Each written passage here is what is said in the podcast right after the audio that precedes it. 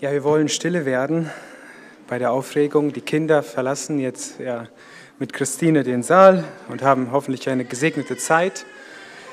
Und, und wir wollen heute weiter auf Gottes Wort hören. Wir wollen heute das, was wir gerade gesungen haben, Jesus sehen. Und durch das Betrachten von Jesus wollen wir verändert werden. Darum geht es. Und äh, was passt dazu mehr als einfach das zu lesen und da, darüber nachzudenken, was Jesus getan hat. Und das machen wir jetzt gerade, indem wir durch das Markus-Evangelium gehen. Und ich möchte gerne Markus 5 von 1 bis 20 gemeinsam lesen. Könnt, ich warte ein bisschen, da könnt ihr aufschlagen. Markus 5 von 1 bis 20.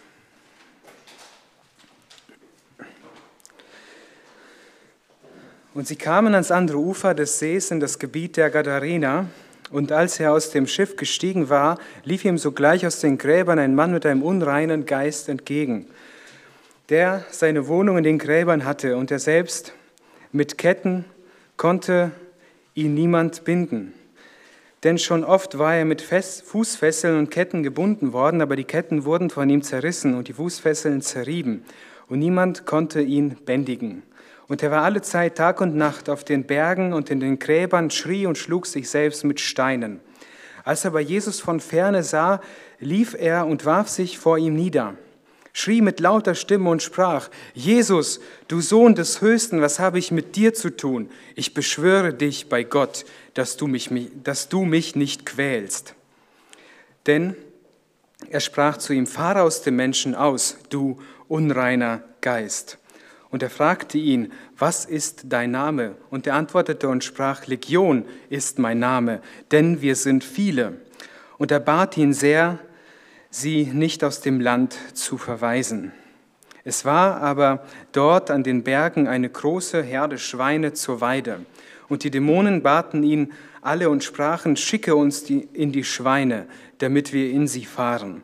Und sogleich erlaubte es ihnen Jesus. Und die unreinen Geister fuhren aus und fuhren in die Schweine. Und die Herde stürzte sich den Abhang hinunter in den See.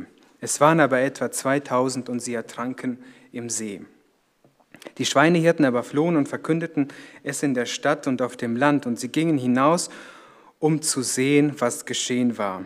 Und sie kamen zu Jesus und sahen den Besessenen, der die Legion gehabt hatte, dasitzen, bekleidet und vernünftig, und sie fürchteten sich und die es gesehen hatten, erzählten ihnen, wie es mit dem Besessenen zugegangen war und von den Schweinen. Da begannen sie ihn zu bitten, er möge aus ihrem Gebiet weggehen. Und als er in das Schiff trat, bat ihn der besessen Gewesene, dass er bei ihm bleiben dürfte. Aber Jesus ließ es ihm nicht zu, sondern sprach zu ihm, geh in dein Haus zu den Deinen und verkündige ihnen, welch große Dinge der Herr an dir getan hat und wie er sich über dich erbarmt hat. Und er ging hin und fing an, im Gebiet der zehn Städte zu verkünden, welche großen Dinge Jesus an ihm getan hatte. Und jedermann verwunderte sich. Ich möchte gerne beten vor der Predigt. Herr Jesus Christus, wir beten dich an. Du bist das lebendige Wort Gottes. Du bist Fleisch geworden und kamst zu uns in unsere Verlorenheit, um uns zu retten. Wir danken dir für diesen Text und wir bitten dich, dass dieser Text uns heute erleuchtet und uns zeigt, wer Jesus ist, damit wir verändert werden in dein Bild. Amen. Also in der heutigen Predigt, da soll es um die Autorität gehen, um die Autorität des Sohnes Gottes über Dämonen. Wir machen jetzt weiter. Wir sind ja im Markus-Evangelium. Und das Markus-Evangelium zeichnet sich dadurch aus, dass es das kürzeste Evangelium ist. Nur 16 Kapitel. Wir haben nicht so viele oder viele Dinge, die Markus und, und Matthäus uns berichten, die finden wir im Markus einfach nicht. Viele Reden fehlen im Markus. Was aber in Markus drin steht oder worauf Markus besonders Wert legt, ist das, was Jesus getan hat. Und er nimmt sich oft mehr Zeit, um das deutlicher und genauer zu beschreiben. So auch diese Geschichte. Sie ist ungefähr mehr wie doppelt so lang wie die in Matthäus. Also er möchte uns so gesehen durch die Taten Jesu zeigen, wer Jesus Christus ist. Und sein Lieblingswort dabei ist und. Und das Wort und ähm, bringt so die Bewegung in die Erzählung. Und oft verwebt er so die Ereignisse miteinander und, und zeigt, wie Jesus aktiv war. Und seine Absicht ist es, uns zu zeigen mit diesem Evangelium, dass Jesus der Sohn Gottes ist. In Markus 1, Vers 1 sagt er, Anfang des Evangeliums von Jesus Christus, dem Sohn Gottes. Also das ist so gesehen sein Thema. Und er möchte mit dem, was er uns, ähm, mit dem, was er uns zeigt, was er uns vorstellt, wie er uns Jesus beschreibt, zeigen, Jesus Christus ist der Sohn Gottes. Er hat eigentlich eine ähnliche Absicht wie auch Johannes. Johannes schreibt, dies habe ich euch geschrieben, damit ihr glaubt, dass Jesus der Christus ist, der Sohn Gottes, und damit ihr durch den Glauben Leben habt in seinen Namen. Jesus ist der Sohn Gottes. Darum geht es in diesem Evangelium. Und darum geht es im Grunde genommen auch in unserem heutigen Abschnitt. Jesus ist der Sohn Gottes. Was bedeutet es, dass Jesus der Sohn Gottes ist?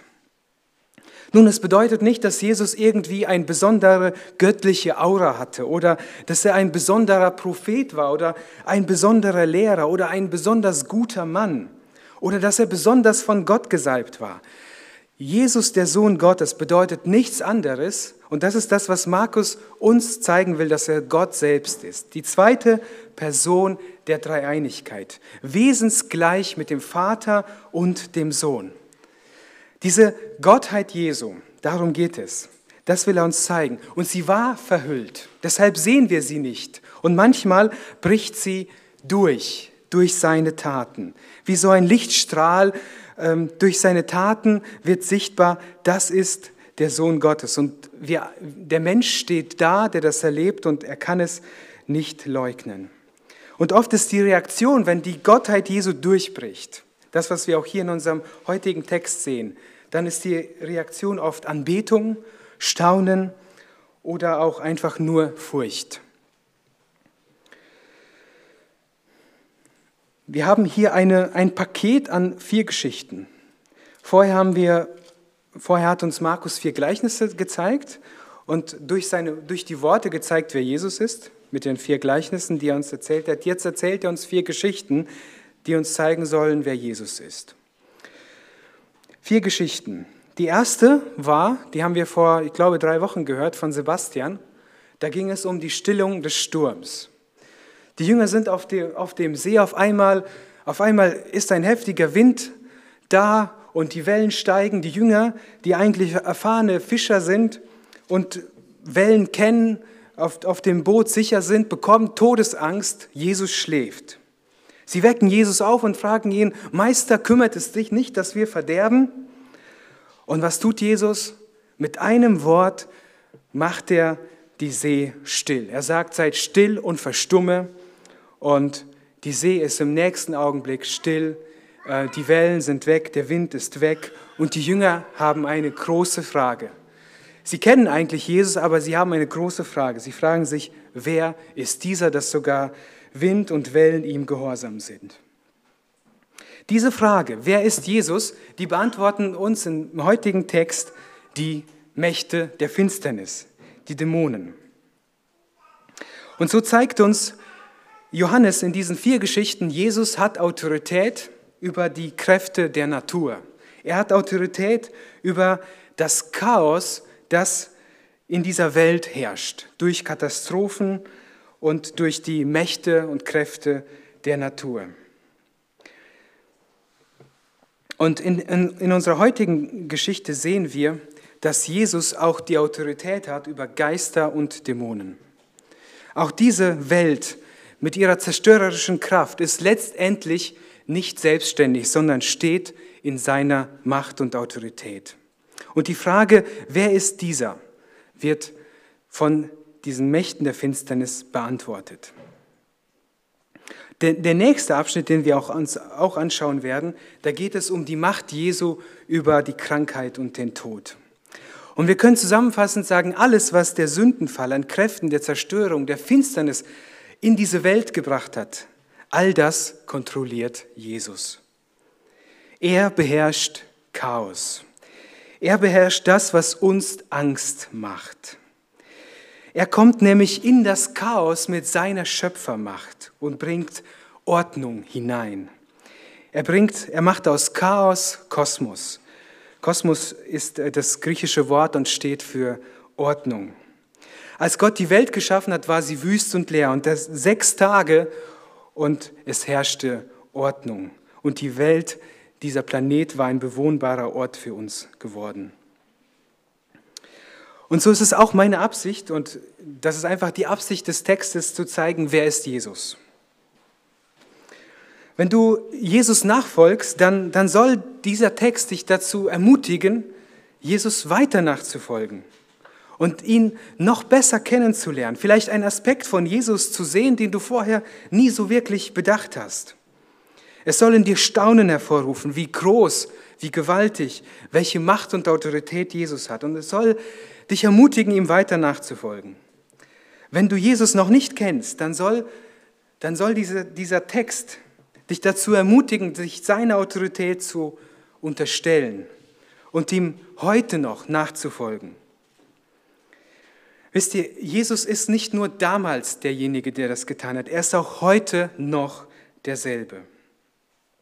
Und so müssen wir sagen, wenn wir lesen, was Jesus hier tut, dass er heute noch genau das Gleiche tut und tun kann. Jesus kontrolliert die Kräfte des Chaos. Viren, Jesus kontrolliert sie. Klima und Katastrophen, Jesus kontrolliert sie. Menschen, die uns Schrecken und Angst einjagen, weil sie nicht kontrollierbar sind. Jesus kontrolliert diese Menschen. Aber ich möchte eins vorweg schicken, dass dieser Text ist nicht dazu da, um uns in einen gewissen Triumphalismus verfallen zu lassen. Zu sagen, okay, Jesus hat diese Macht, also werden wir heute, äh, können wir heute alle Mächte, alle Katastrophen durch Jesus Christus überwinden. Nein, das, dazu soll dieser Text nicht führen. Dazu ist er nicht da. Das steht noch nicht aus. Das kommt eines Tages. Eines Tages wird Jesus alle Kräfte, die uns heute Angst machen, ein für alle Mal bändigen und zum Stillen bringen. Aber noch sind wir nicht so weit. Und als Markus das Evangelium schrieb, dann schrieb er an, an verfolgte Christen in Rom. Das, dann schrieb er an eine Minderheit, die, die nicht dabei war, das römische Reich äh, einzunehmen, sondern die einfach nur überleben wollten in, dies, in diesem Reich. Wenn, wenn wir diese Geschichte lesen, dann, dann heißt es nicht, dass wir von Sieg zu Sieg gehen und jetzt alle Mächte der Finsternis besiegen werden. Nein, das bedeutet es nicht. Wir leben immer noch in der Zeit der Nachfolge, wo es bedeutet, das Kreuz zu tragen. Und das will Markus zeigen. Jesus ist der Herr, Jesus ist der Sohn Gottes. Er wird eines Tages alles in Ordnung bringen. Aber wenn du ihm jetzt nachfolgst, dann bedeutet es erstmal Kreuz und Nachfolge. Denn Jesus, denn Jesus stand auch noch das Kreuz bevor. Trotz dieses seiner gewaltigen Macht, die er hier uns demonstriert, stand ihm noch das Kreuz bevor. Aber es ist ein Vorgeschmack auf das, was einmal kommen wird. Der letzte, endgültige Sieg, wo alle Mächte der Finsternis, Dämonen, wo der Teufel selbst, wo aller Chaos eines Tages sein Ende bereitet wird und Jesus sagen wird, einen neuen Himmel und eine neue Erde und dort wird es nichts mehr geben, sondern nur noch Gerechtigkeit, Friede und absolute Ruhe. Aber noch sind wir nicht da, aber dieser Text zeigt uns, das ist die Aussicht auf der Seite Jesu. Das ist das, was uns erwartet. Jesus hat die Autorität, hat die Macht, aber es ist noch nicht die Zeit dazu. Dieser Text gibt uns den Vorgeschmack auf das, was einmal kommen wird. Und so lasst uns jetzt einfach in drei Punkten diesen Text betrachten ähm, und darin sehen, dass Jesus der Sohn Gottes hat und Autorität hat über die Mächte der Finsternis. Wir sehen hier in den ersten fünf Versen, eine ausführliche Beschreibung des Mannes und wie er von Dämonen gequält wird. Und wir sehen, wie Markus sich dafür Zeit nimmt, das deutlich zu beschreiben. Was tun Dämonen mit diesem Mann? Und wenn wir in den Text sehen, dann können wir sagen, diese Dämonen, sie, sie verunreinigen ihn. Er hatte, Vers 2, einen unreinen Geist.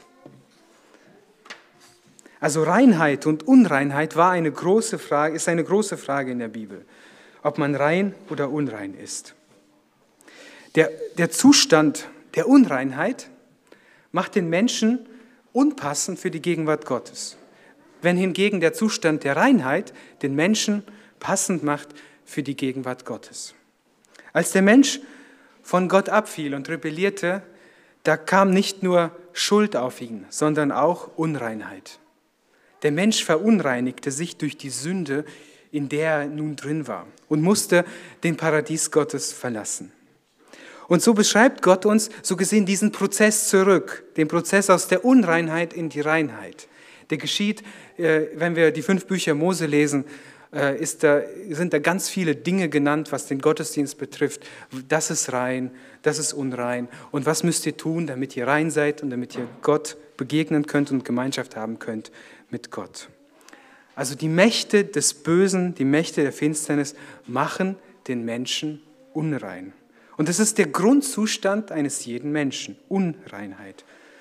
Ob man ein, ob man einen Dämon hat oder von ihm äh, in starker Weise beeinflusst wird, jeder Mensch ist unrein.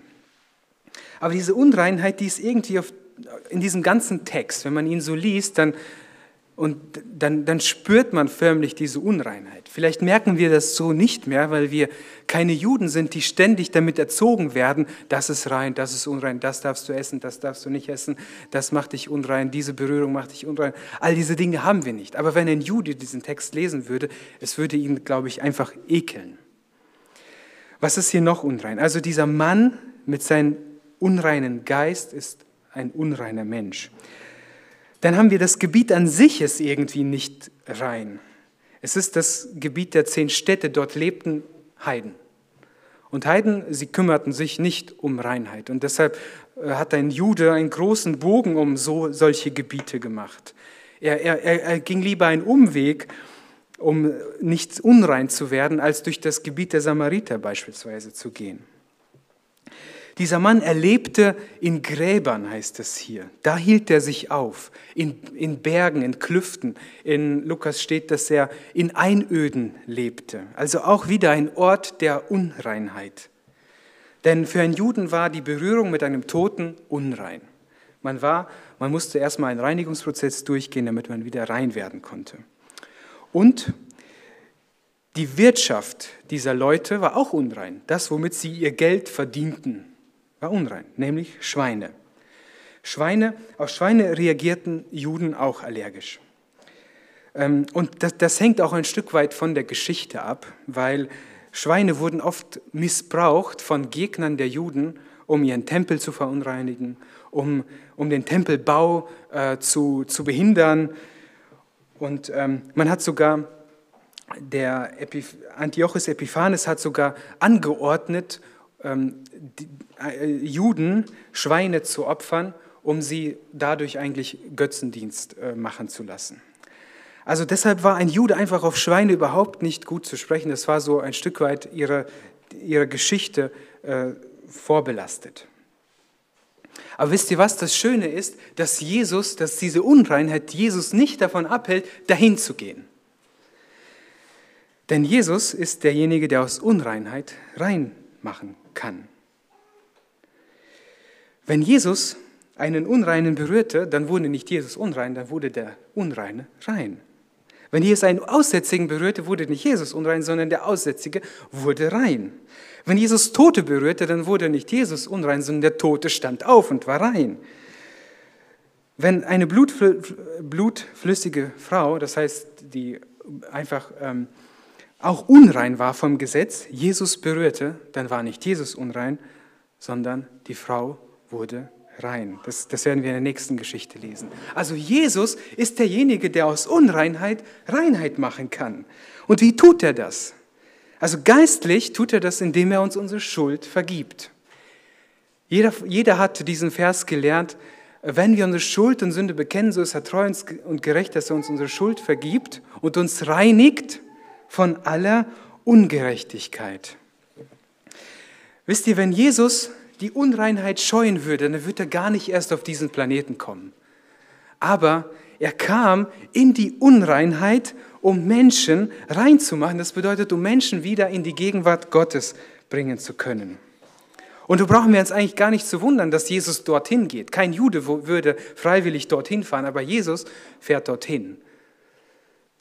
Wenn er dorthin nicht gekommen wäre, dann gefahren wäre, dann wäre er gar nicht auf die Erde gekommen. Wir sehen auch, dass diese Dämonen ihn nicht nur unrein machen, diesen Mann, sondern sie isolieren ihn auch vollkommen von der Gesellschaft. Dieser Mann war nicht mehr gesellschaftsfähig. Er war unfair, er war unbändig, er war wild, er war unkontrollierbar. Man hat versucht, ihn irgendwie zu fassen, zu binden mit Ketten, mit, mit Stricken, aber jedes Mal ähm, war es einfach zwecklos. Er hat Ketten zerrissen, er hatte äh, Fesseln zerrieben, er hatte Kräfte, die, die eines Superhelden ähnlich waren. Und der einzige Ort, wo, er, wo dieser Mann irgendwie sich aufhalten konnte, waren Berge, Gräber und Einöden. Also dahin zog es ihn. Und er war gefährlich, sagt uns Lukas. Das heißt, die Eltern haben, haben, die Eltern haben zu den Kindern gesagt, auf keinen Fall darfst du in die Nähe dieses Mannes kommen. Es ist gefährlich.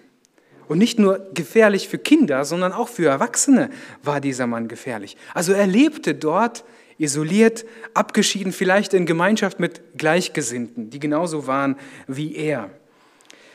Er war, Lukas sagt, er war sogar nackt. Also das heißt, er war wirklich einem Tier gleich. Er hatte keine Kleidung mehr an und das schon für eine lange Zeit. Und man hat versucht, ihn zu bändigen. Das Wort steht, ähm, das Wort steht dafür, wie man wilde Tiere versucht zu bändigen. Also er war praktisch wie so ein wildes Tier, das man nicht kontrollieren konnte. Aber wir sehen hier, dass er nicht nur ein wildes Tier war, vielleicht wie in den Augen der Menschen, sondern ähm, wir sehen hier, dass es immer noch ein Mensch war. Ich finde das hier so schön. Ein Mensch steht hier mit einem unreinen Geist.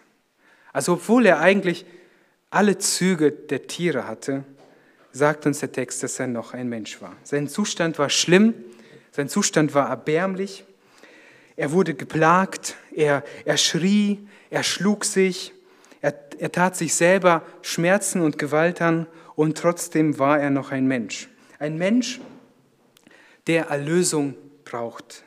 Ein Mensch, der immer noch erlösungsfähig ist oder möglich ist, ihn zu erlösen. Für die Menschen war er abgeschrieben. Man hat gesagt, mit dem hier können wir nichts mehr anfangen. Vielleicht hat man gedacht, okay, wir warten mal ab. Irgendwann bringt er sich selber um und dann hat sich das Problem von selbst erledigt. Aber für Jesus war es ein Mensch, über den Jesus sich erbarmt. Und ich glaube, hier können wir einfach etwas lernen von Jesus. Dass wir Menschen nicht abschreiben. Dass wir Menschen egal wie schlimm es um sie steht, immer noch als Menschen betrachten, die immer noch im Bilde Gottes geschaffen sind. Wie tief sie auch gefallen sein mögen, sie können von Jesus wiederhergestellt werden. Sie können Heilung erfahren, sie können ähm, Rettung erleben. Ja, die Sünde, wir sehen das besonders hier an diesem Mann, sie entstellt das Ebenbild Gottes in uns. Der Einfluss des Bösen entstellt das Ebenbild Gottes in uns. Und das ist auch das Ziel des Teufels, uns am Ende so auszusehen, aussehen zu lassen wie ein Tier. Manchmal geht der Teufel auch etwas geschickt davor und verkleidet sich als Engel des Lichts und man sieht es nicht, wie der Mensch vielleicht degeneriert und das Bild Gottes in ihm zerstört wird. Aber hier, hier sehen wir, wie die ganze Kräfte des des Teufels, der Finsternis und der Hölle auf diesen Mann einwirken und wie das Bild Gottes, wie Gott ihn geschaffen hat, in ihm zerstört wird. Aber Jesus kann herstellen, wiederherstellen. Und das passiert bei der Umkehr, bei der Bekehrung. Dort werden wir ein Stück weit wieder zurück in das Bild Gottes verwandelt werden. Dort beginnt eine neue Schöpfung, ein neues Kunstwerk. Aber sind wir dann fertig, wenn Jesus das beginnt? Als du wiedergeboren worden bist, als du deine Bekehrung erlebt hast, warst du dann vollkommen hergestellt? War das Ebenbild Gottes ganz, so wie es sein sollte? Nein, das ist immer nur der erste Schritt. Wenn Jesus anfängt, das Bild Gottes in dir wiederherzustellen mit der Bekehrung, dann beginnt ein Prozess. Ein Prozess der Umgestaltung, den, wo wir selbst mit beteiligt sind und der uns oft wehtut. Und, und der uns manchmal einfach zu langsam vorkommt. Aber das Ziel ist immer, dass wir Menschen werden, wie Gott sie sich gedacht hat. Das ist sein Ziel.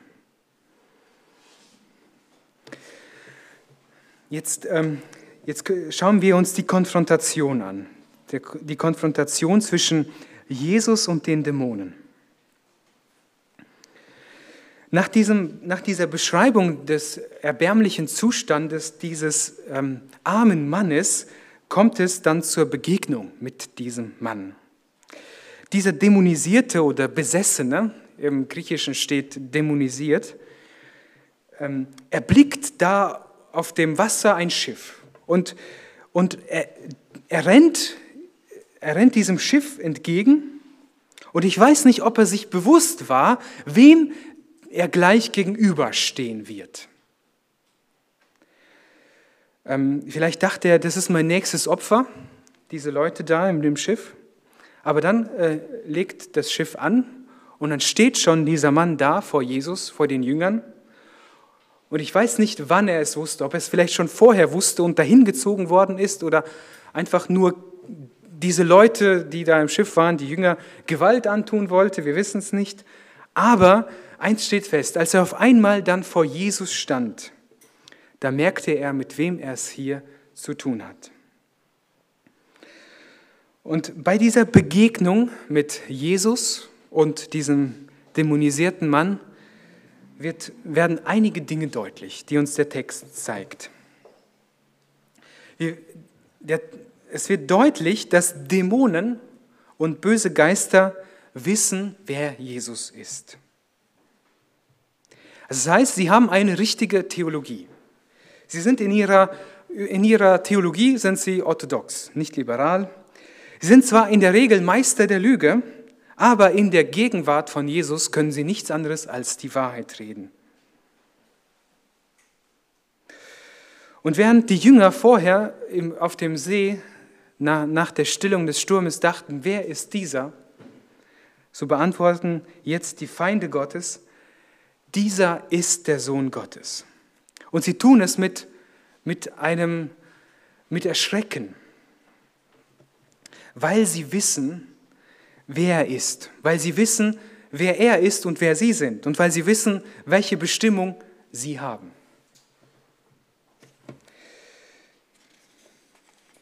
Und das Interessante ist, dieser Mann, als er Jesus erblickt, er fällt vor ihm nieder. Ähm, Vers 6. Er warf sich vor ihm nieder. Also das ist die Stellung, in der, dieser, in der die Dämonen vor Jesus stehen. Es ist keine Anbetung im, im, im Sinne von einer, einer Ehrfurcht oder im Sinne von echter äh, Hingabe, zu der wir Menschen aufgerufen wurden, sind. Es ist mehr dieses Zwanghafte, sich vor Jesus niederwerfen zu müssen, ohne anders zu können, weil sie es hier mit einer Macht zu tun haben, die ihrer Macht bei weitem übersteigt. Es ist ein Vorwegnehmen des, des Zeitpunktes, an dem alle und jeder im Himmel und auf Erden ihre Knie sich vor Jesus beugen werden. Das passiert hier. In, das passiert hier durch diesen Mann in Gestalt oder in, in Einfluss des Bösen, der Dämonen. Sie sind Jesus unterstellt. Das, das, macht die, das macht diese Begegnung deutlich. Es ist nicht so, dass, dass, dass es so, in, so ein Kampf ist zwischen Gut und Böse und, und irgendwie diese Kräfte miteinander so ähm, koalieren oder ähm, ja, fast ebenbürtig miteinander sind. Wenn ihr vielleicht schon mal einen Film gesehen habt, wo es um solche, solche äh, kosmischen Auseinandersetzungen geht, vielleicht Superman, dann, dann scheint es so, dass die Kräfte des Guten und des Bösen fast gleich auf sind. Und da, da, da verliert fast der Gute und am Ende äh, irgendwoher nimmt er sich nochmal die Kraft und, und, und besiegt dann das Böse. Aber so ist es in Gottes Welt nicht. So ist es in unserer Welt nicht. Es ist nicht so wie in den Filmen. Hier steht Jesus über alle Maßen über der Macht des Bösen. Und das sieht man hier. Sie müssen vor ihm niederfallen. Sie können einfach nicht anders. Sie müssen seine Herrschaft anerkennen. Sie können nicht anders. Sie sind ganz in seiner Hand. Sie können nicht anders. Denn er hat sie geschaffen. Und er erhält diese Dämonen am Leben. Ja, es sind Engelwesen, die er einmal für zu seiner Herrlichkeit geschaffen hat, die aber dem, dem Luzifer mit nachgefolgt sind in der Rebellion und jetzt auf der Seite des Bösen stehen.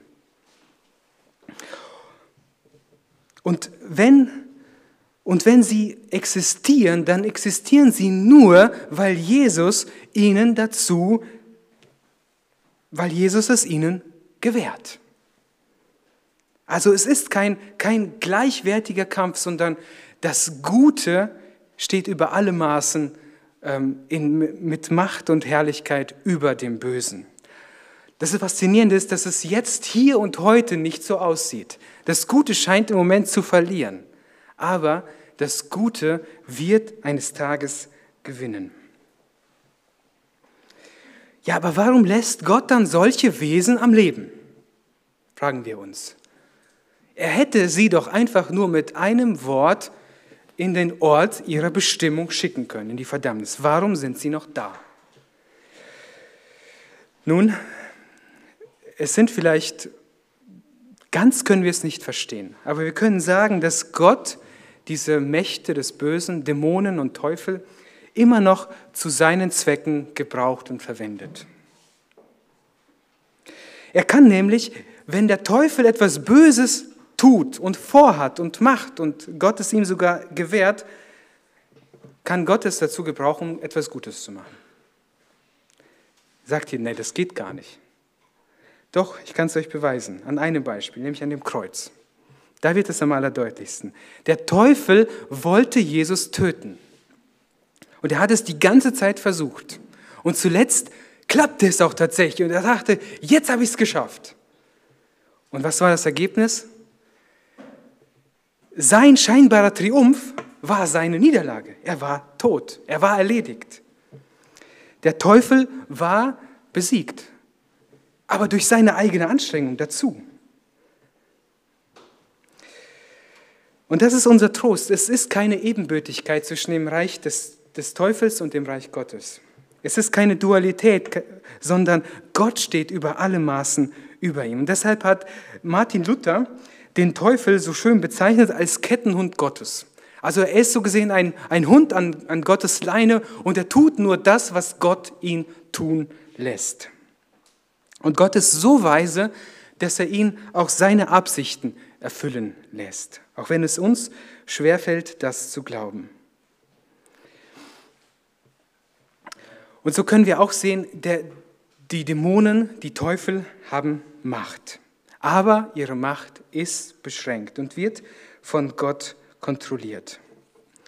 Also sie wissen um ihre Stellung. Sie sind absolut unter dem Sohn Gottes. Er hat Macht über sie. Und sie wissen auch um ihre Bestimmung. Das sehen wir auch in diesem Text. Ähm, was ist ihre Bestimmung? Also sie, sie erschaudern regelrecht, als sie Jesus sehen.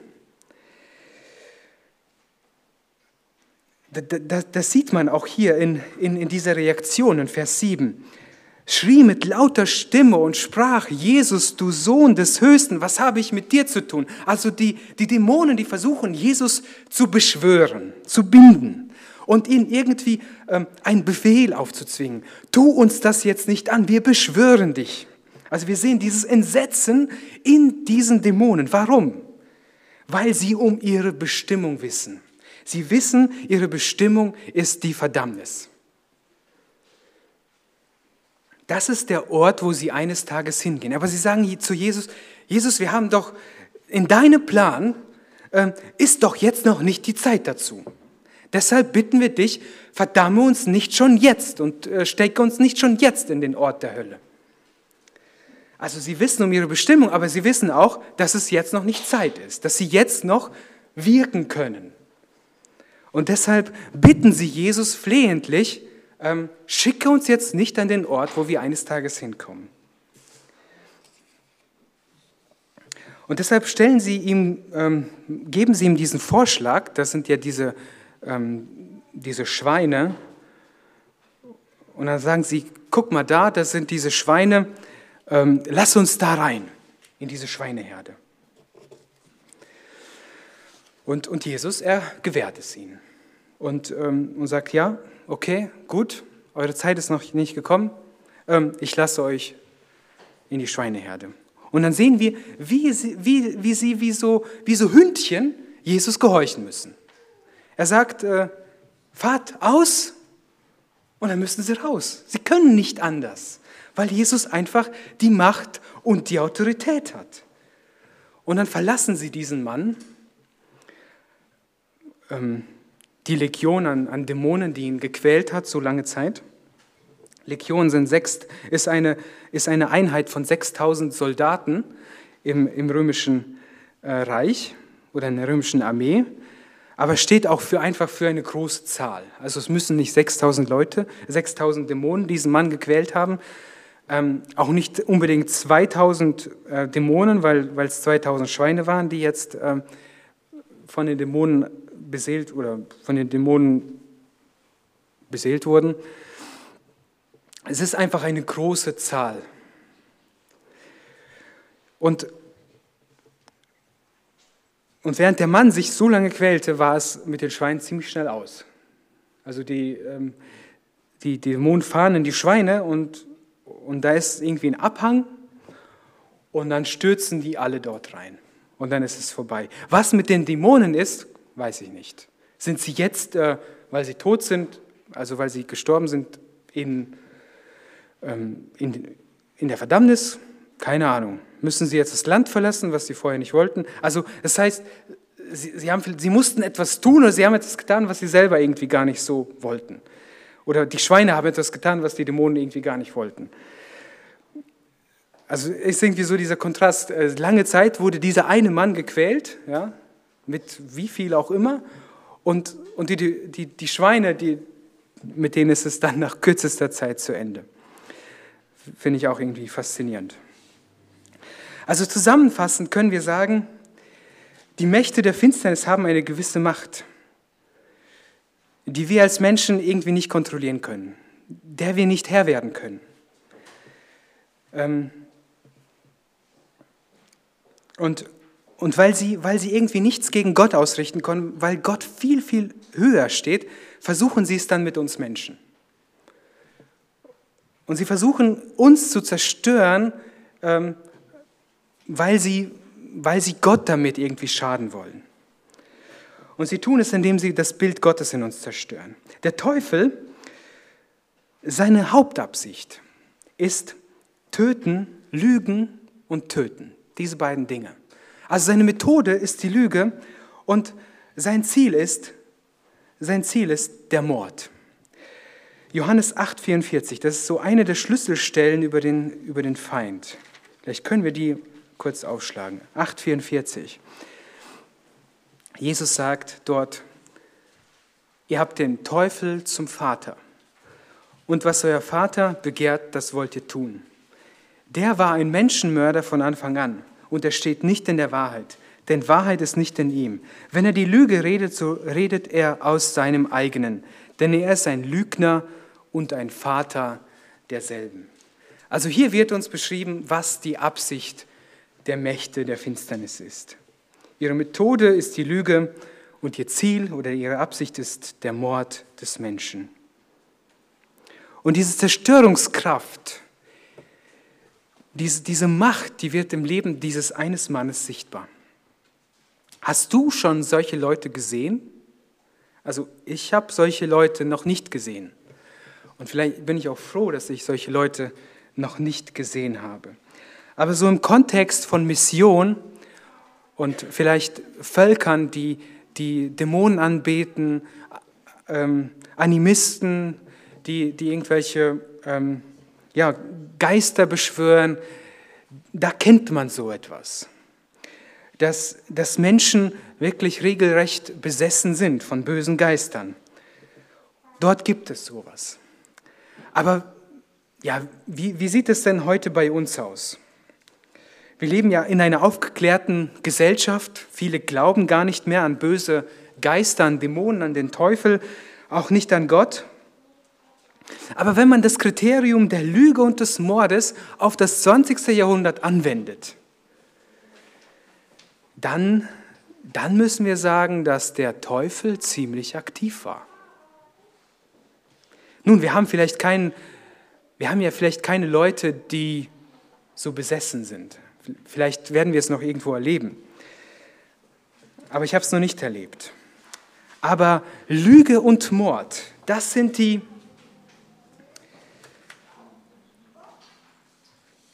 Das sind die Mittel, womit der Teufel agiert.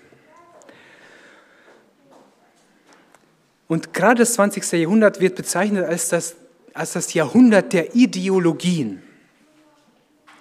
Und diese Ideologien, sie waren allesamt Lügen. Der Marxismus, der Faschismus, der, ähm, der Humanismus und, und all diese Ideologien das waren Lügen des Teufels. Und was war das Ergebnis davon? Es war Tod und Mord. Also diese Ideologien, diese Lügen des Teufels, die führten zu Krieg, sie führten zu Hunger, sie führten zur Ausrottung von bestimmten Menschen. Und diese Ideologien, diese Lügen waren dafür verantwortlich, dass unzählige Menschen gelitten haben. Und auch jetzt noch sind Ideologien dafür verantwortlich, dass Millionen ungeborener ähm, Babys im Mutterleib getötet werden. Es sind Lügen des Teufels, womit er sich ranmacht, um den Menschen zu töten. Und allein das Evangelium macht uns frei. Allein das Evangelium befreit uns von den Lügen des Teufels und wir sind ihm in Christus nicht ausgesetzt. Das haben wir auch vor einem Monat in der Predigt über Epheser 6 gehört. Dort werden wir aufgefordert, gegen die Mächte des Bösen und der Finsternis zu kämpfen mit den Waffen, die Gott uns gibt. Mit den Waffen der Wahrheit und, und mit den Waffen ähm, des Wortes Gottes. Unser letzter Punkt ist von Jesus befreit. Also nachdem wir diese Konfrontation uns angeschaut haben, sehen wir, wie Jesus diesen Mann schlussendlich befreit. Die Dämonen stürzen mit den Schweinen in den Abgrund. Und zunächst würden wir sagen, jetzt muss doch eine Party stattfinden. Wie bei dem verlorenen Sohn, ein riesiges Fest, wo der Vater alle einlädt und, und feiert, dass sein Sohn, der tot war, jetzt wieder lebendig geworden ist. Ein Vater, der keine Kosten scheut, um, ein, um, um seine Freude Ausdruck zu bringen. Aber hier sehen wir, die Kosten sind zu hoch. Ein ganzer Wirtschaftszweig ist elendig abgestürzt. Und die Rettung dieses eines Mannes war kostenspielig. Und die Leute, die dort lebten, Sie waren nicht bereit, das hinzunehmen. Die Kunde davon verbreitete sich durch die Zeugen in Städte und Land. Und Leute kommen jetzt von überall her, um sich das Spektakel anzusehen. Sie kommen dorthin und lassen sich erzählen, was da passiert ist. Vielleicht sehen sie noch die ganzen Kadaver der Schweine im Wasser schwimmen und sie sehen diesen einen Mann, den berüchtigten Mann, den sie kannten, vor dem sie Angst hatten, den sie nicht bändigen konnten. Sie sehen ihn dort auf einmal und er sitzt dort ähm, ruhig, gekleidet, vernünftig und Lukas sagt uns zu den Füßen Jesu. Also wir sehen hier einen Menschen, der ein Zeugnis ist von der Macht und Rettermacht und Liebe und dem Erbarmen von Jesus.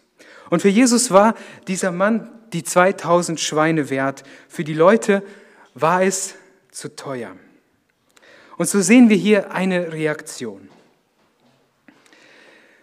Die Leute merken, hier begegnen wir einen, der uns einfach zu heilig ist. Hier begegnen wir der Macht Gottes, mit der wir lieber, die uns lieber schön weit weg bleiben soll. Und so sagen sie, wir sind, wir wollen dich hier nicht haben, Jesus. Du bist uns zu unheimlich.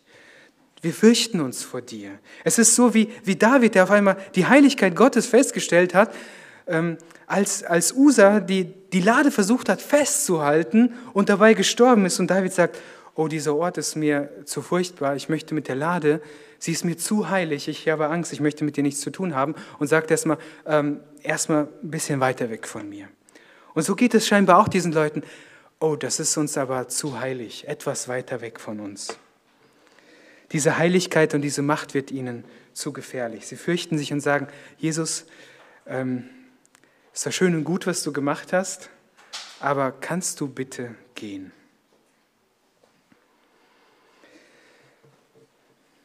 Und wie reagiert dieser Mann? Dieser Mann, er möchte am liebsten mit Jesus gehen. Er hat erlebt, wie Jesus ihn auf so gewaltige Weise errettet hat und er möchte, er möchte mitgehen. Hier fühlt er sich sowieso nicht so ganz akzeptiert und angenommen, aber Jesus sagt ihm, nein, das ist nicht mein Plan für dein Leben, sondern mein Plan für dein Leben ist, bleib hier. Du hast Freunde, du hast Bekannte, geh hin und erzähl ihnen, was, welche großen Dinge der Herr an dir getan hat. Also er bekommt den Auftrag zu missionieren und er wird somit der erste Missionar unter den Heiden. Und er geht nicht nur, ähm, das Interessante ist, er geht nicht nur zu, zu den Seinen, zu seinen Bekannten, zu seinem Haus, sondern es heißt hier, und er fing an, im Gebiet der zehn Städte ähm, zu verkündigen, welche großen Dinge Jesus an ihm getan hat. Und die Reaktion war, alle verwunderten sich. Und dieser Auftrag, der gilt auch uns heute. Wahrscheinlich hast du nicht so ein dramatisches Zeugnis zu erzählen wie dieser Mann. Aber ich glaube, du bist auch ganz froh darüber, dass du nicht dieser Mann warst. Und doch hast du Erbarmen erlebt und doch hat dich Jesus verändert und neu gemacht. Und du kennst das Evangelium, diese frohe Botschaft. Und diese frohe Botschaft, Jesus ruft dich auf, sie weiterzusagen sie weiterzuerzählen, Menschen zu erzählen, welche Macht Jesus hat. Und dass er eines Tages kommen wird und allem Chaos ein Ende setzen wird. Und dass er eines Tages einen neuen Himmel und eine neue Erde schaffen wird. Und dass jeder Mensch aufgefordert ist, ihm heute nachzufolgen. Ja, lasst uns das durch Gottes Gnade tun. Lasst uns noch beten.